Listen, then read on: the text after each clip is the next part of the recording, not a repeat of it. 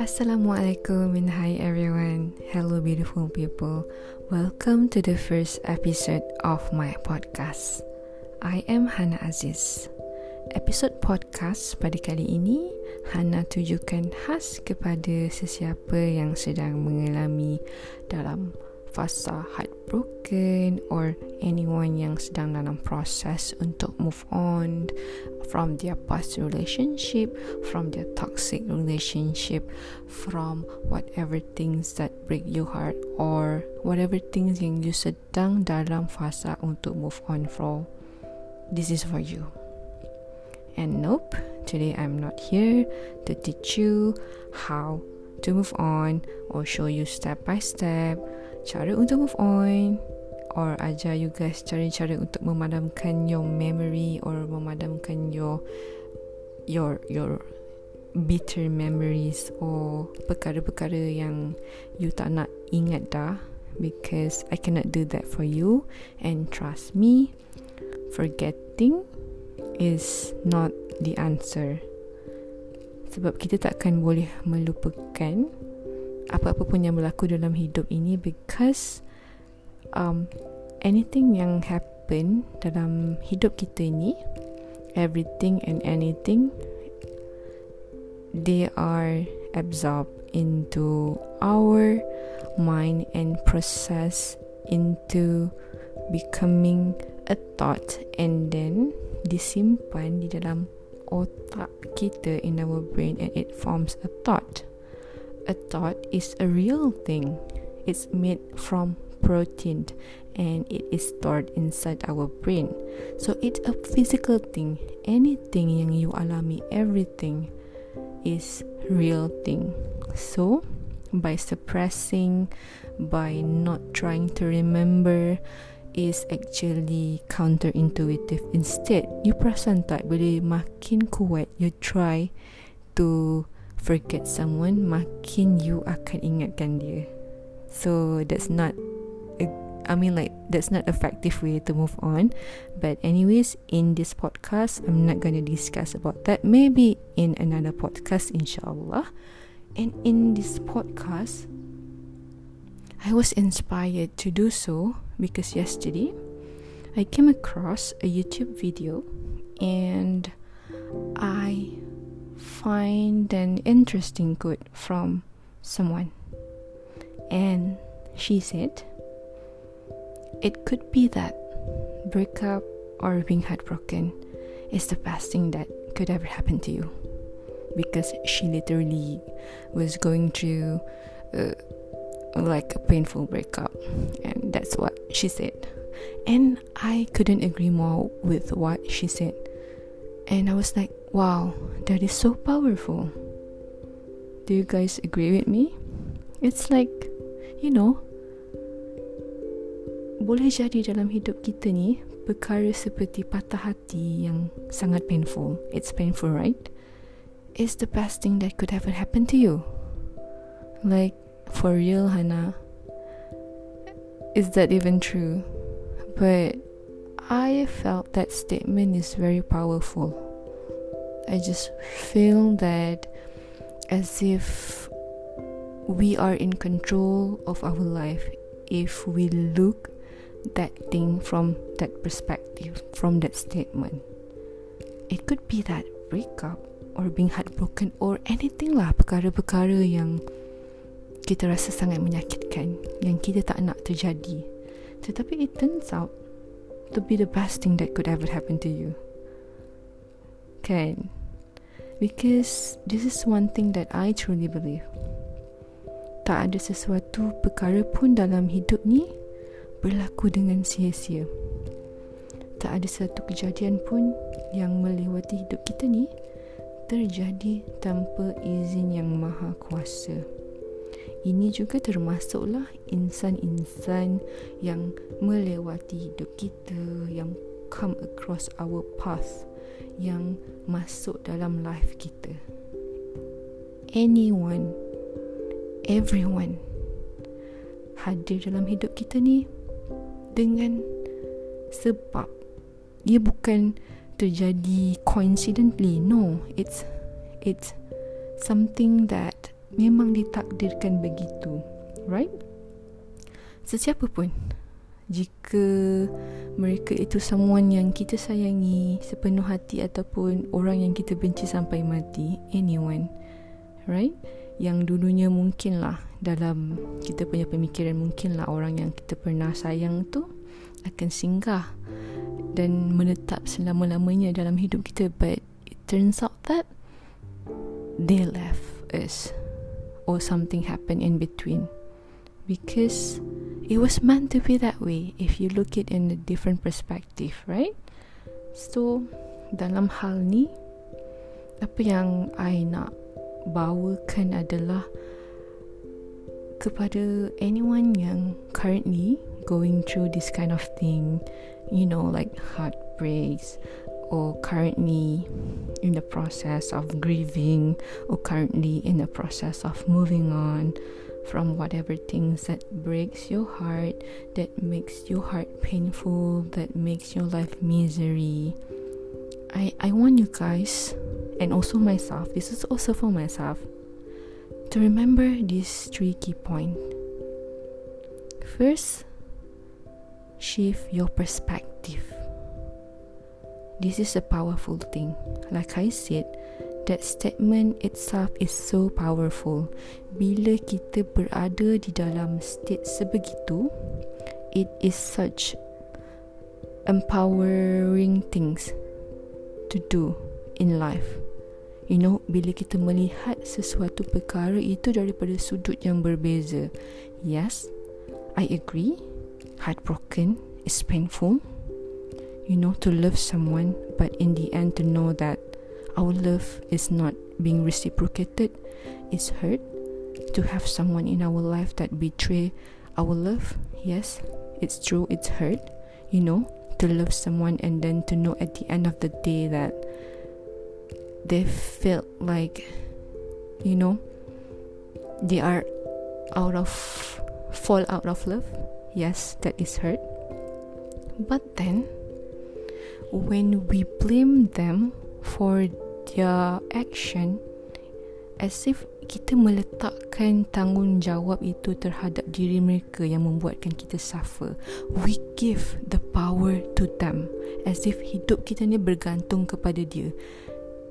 So that is not um it's very eh, ia meletakkan kita di dalam state um, victim mindset. So bila kita berada di dalam victim mindset, we cannot make a change in our life because kita dalam state menyalahkan, menunding dari. You know like um there's is a saying that you know satu jari yang you tunjukkan kepada seseorang, you point your finger and there are four fingers pointing back to you. Pointing fingers, blaming someone is not gonna solve anything. It's like you are giving the power to that person. Faham tak?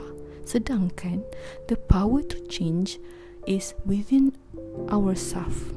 Yes, mungkin, you know, um, 80% punca uh, perpisahan ini or punca you sakit hati berlaku daripada dia. But you can take it, shift it, shift it into a different perspective in order for you to move forward, move on with your life. Right? Because perspective will change your life will change everything you know um, one of the things yang you boleh lakukan untuk change perspective adalah ask yourself a question okay ask yourself a question for example like what do i learn from this situation what can i learn from this how can I make myself a better person out of this event, out of this heartbreak, out of this um, betrayal? Apa yang aku boleh buat daripada hal ni? Apa yang aku boleh belajar? You know? How can this heartbreak being the best thing that could ever happen to me? Isn't it empowering? You know, bila you berfikir macam tu, bila you shift that person that is so that something that is so painful and you turn that into something that empowering that can invoke something inside of you. So, InsyaAllah I yakin Bila kita ada this kind of perspective kita boleh keluar dari dalam satu keadaan yang kita rasa kita stuck so number one shift your perspective.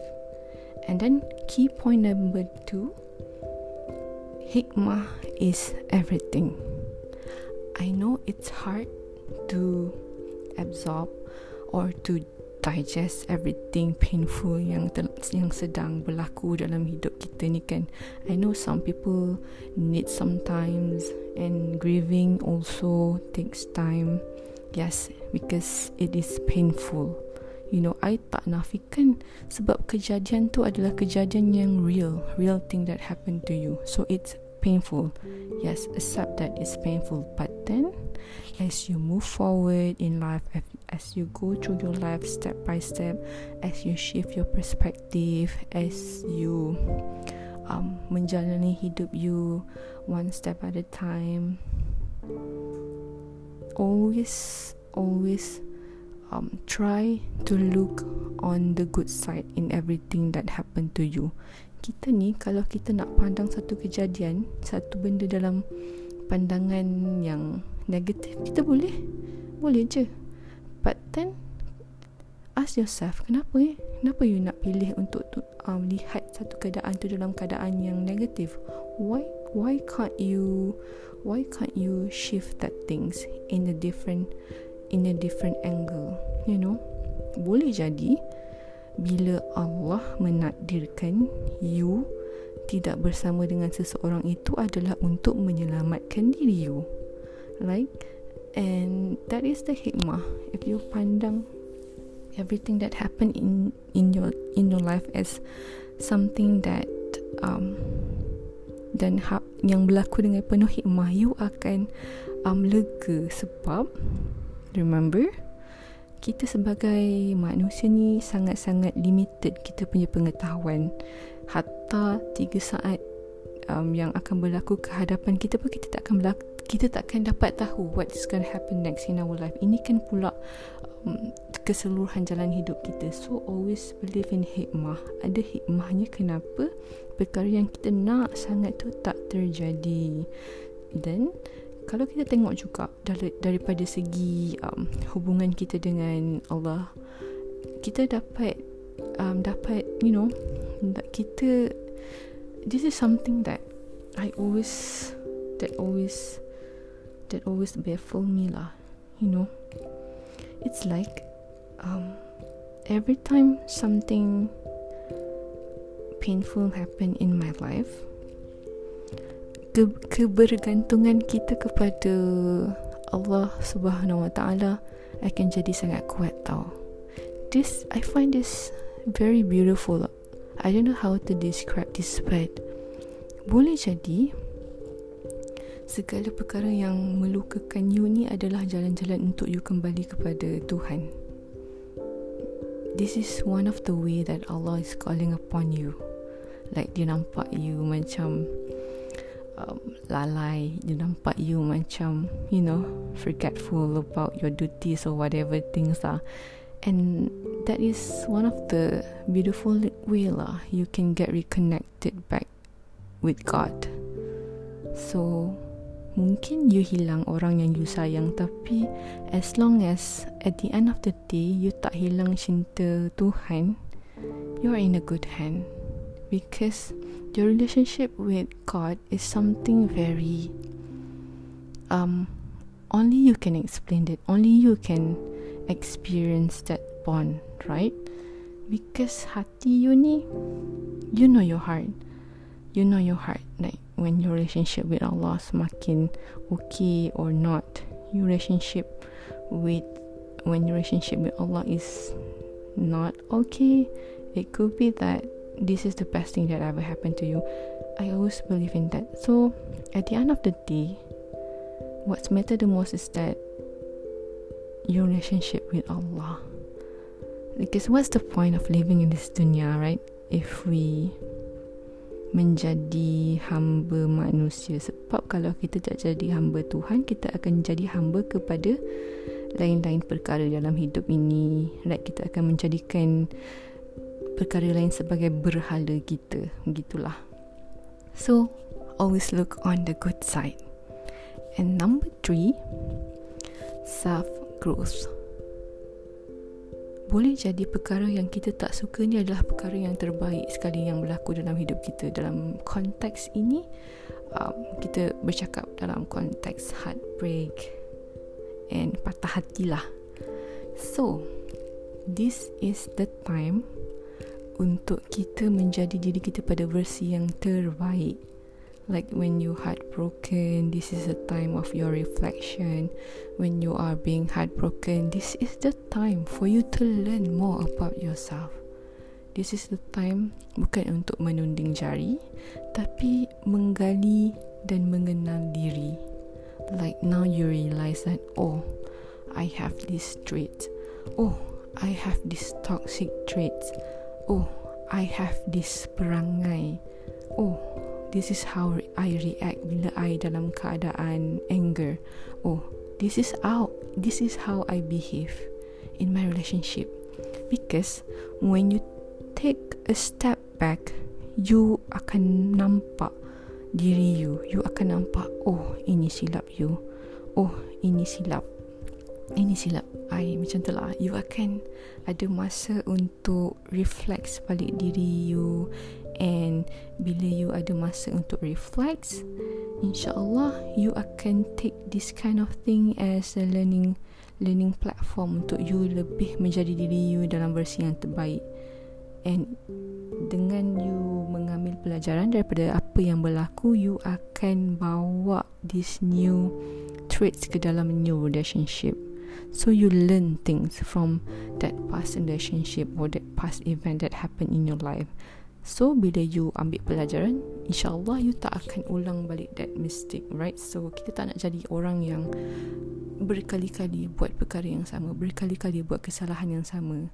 So Take this as a platform For us to grow into a better version. And yeah That is the three things yang I want to highlight again. First um, perspective is everything. Second, find hikmah in everything that happened in your life. And third, um, take this thing as a process of you into becoming your better version. This is a platform for you as to be your your your best version lah. This is a, a platform for us to deep down into self growth. So I think that's all for this episode number one. And I doakan kepada sesiapa yang sedang berada dalam situasi yang situasi yang you know menyesakkan situasi yang you macam rasa tak boleh keluar. Yang you rasa you cannot get out from that. Yang you rasa you stuck in that situation you stuck in that same cycle, I pray that you will find the way out. And it's possible. It's very possible. Take your time. At least you take one step at a time. At least you buat satu uh, perkara yang boleh accumulate into another thing good to make a momentum out of your process untuk move on and stuff. Okay? Um, InsyaAllah, semoga semuanya um, berjalan dengan lancar. Dan I pray that all of you yang listening semoga diberikan kesihatan dan dilancarkan urusan Take care everyone. InsyaAllah kita akan bertemu lagi dalam episod kedua. Assalamualaikum. Bye bye